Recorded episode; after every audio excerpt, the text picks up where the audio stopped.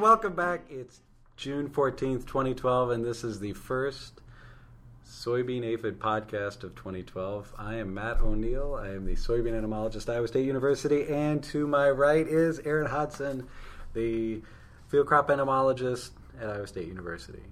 Hey, everybody. All right, so uh, this is a reminder that this is a weekly podcast that we do through the growing season to talk about what we're finding in our research plots and what Erin is hearing um, from farmers and colleagues around the Midwest. Is that true? That's very true. Okay, and uh, we make this available through iTunes and www.soybeanaphid.info. And Erin writes a blog. What's the name of the It's blog? It's called The Bug's Life. And uh, you also write articles for the Integrated Crop Management newsletter, Yep. and um, those are available on the web Yep. Free. All free at at the Google. I don't know what the address is right offhand. uh, but they get posted also at the uh, soybeanaphid.info uh, website www.soybeanaphid.info all one word except for the dot and the info. Uh, so right off the ba- bat let's talk about soybean aphids. And what have we heard for, about soybean aphids? Well, Brian Lang, he's our ISU field agronomist in northeastern Iowa near Decorah, and he's had a long-standing uh, research with soybean aphid ever since I think it's been confirmed in Iowa. And so he's scouts early and often for soybean aphid, and he let us know. I think it was either the last day of May or the first day of June that he found uh, his first soybean aphids of 2012 at very low levels, but I think they were V1, V2 plants. Since then, we've also confirmed soybean aphid at the Nashua Research Farm uh, in northeast iowa in northeast Iowa. So I would say that's not too surprising, given that we typically find aphids in those in the northeastern part of the state first, and then usually in the in the early part of June. So I haven't heard of any other places yet that have com- confirmed soybean aphid. But this is remarkable. How is this remarkable? Well, in some ways, it's not. It's uh typical what we've seen. Um, uh, it's a bit, I guess, a little surprising to me because the weather's been so warm. It's been the warmest spring on record, and aphids typically don't do well in warm temperatures. But uh, they're out there, and so we'll continue following them and give you updates uh, based on this uh, podcast. Uh, but we also talk about other insect pests of soybeans, and one of the ones that uh, Erin just finished an article on with help from myself and um, uh, graduate student Adam Varenhorst. That's out in an ICM article. It's about spider mites, and spider mites are uh, not a common problem, but they tend to be a problem when temperatures are warm. Any updates? Have you heard anything about spider mites since writing that article? I haven't heard of any uh, any confirmations of really high densities of spider mites, but I have heard of a few people that are looking for spider mites are able to find them, and so generally the whole state is under dry or abnormally dry conditions. So it is a pest that you should definitely keep your eye out for, and you hopefully want to detect before you have that severe yellowing or leaf drop. So, um, something that we don't normally think about, but this year um, it's going to be on our radar all summer. And one thing you could do, maybe to be proactive about this, is um, avoid using pyrethroid based insecticides. Uh, given that the environmental conditions are ideal for spider mites, adding a pyrethroid over the top of soybeans might uh, flare the mite populations by removing the natural enemies that feed on the aphid, uh, making I'm sorry, on the mite, yeah, because we're talking about spider mites, not soybean aphids. I got soybean aphids on the brain, uh, but the the goal here would be to uh, not use a pyrethroid, so because that would just make it a happier home for the spider mites.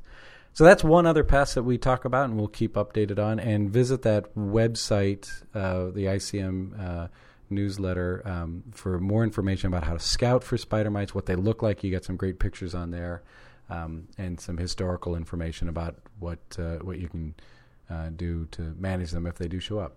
Another big pest in uh, soybeans are uh, Japanese beetles, and these are a new pest, uh, relatively new, only been in the state for the last ten years, and uh, we've seen an uptake of them throughout the the state, and these aren't limited to soybeans. Yeah, I've. I think we first got confirmed of adult emergence uh, almost at same time as soybean aphid the first week, and actually Kelly Gill, a graduate student in your lab, uh, found Japanese beetles feeding on roses on our campus. And since then, um, it's pretty much all I've heard about from crop consultants and field agronomists, people finding them feeding on very um, young soybean. Mark Licht, a field agronomist, uh, called me this morning and said that he. Where's Mark at?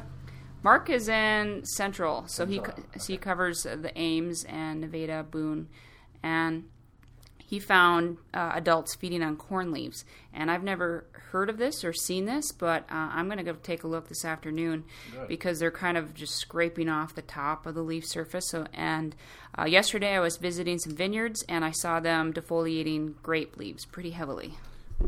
So this is a bit remarkable because Japanese beetles, um, if they do come out, they come out in July, um, maybe late June. So we're about two, maybe three weeks earlier than what we've seen in the past, and uh, that's disconcerting because it's not clear if this is just a shift and they're earlier, or if it's going to be a longer period of time that we'll have with these insects.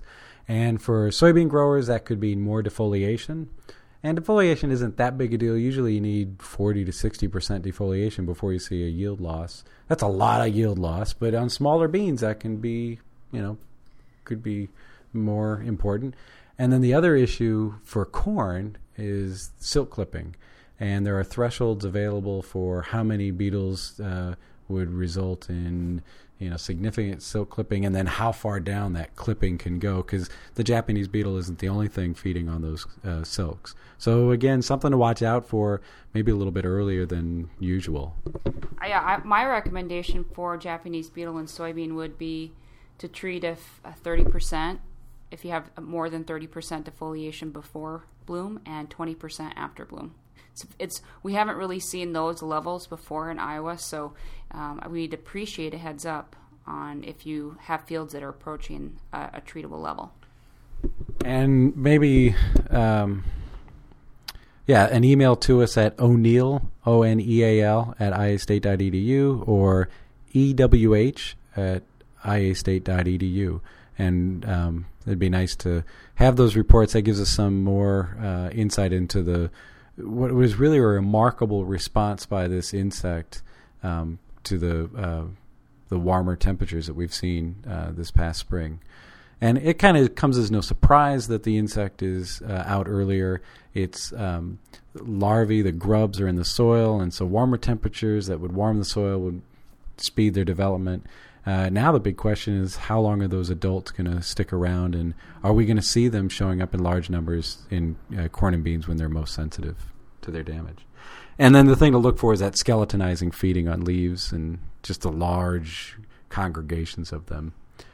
Anything else we need to talk about for this week? We, we definitely hit the highlights uh, spider mites, Japanese beetle. A few areas are having defoliation um, of very young soybean with bean leaf beetle. So, that's um, ju- overwintering generation. as far as I know, I think that it is. Okay. And so that'd be something to keep in mind if you have specialty or niche market soybeans that you want to pr- try and protect um, th- that young soybean if necessary. But yeah, I think we hit uh, the highlights. Okay, so uh, we'll do this weekly now throughout the summer as best we can. Uh, and if you have any questions or comments, please feel free to email us uh, or go to our website www.soybeanaphid.info where you can leave comments there as well. Love to hear from you. And uh, have a good week. Welcome 2012. Yay.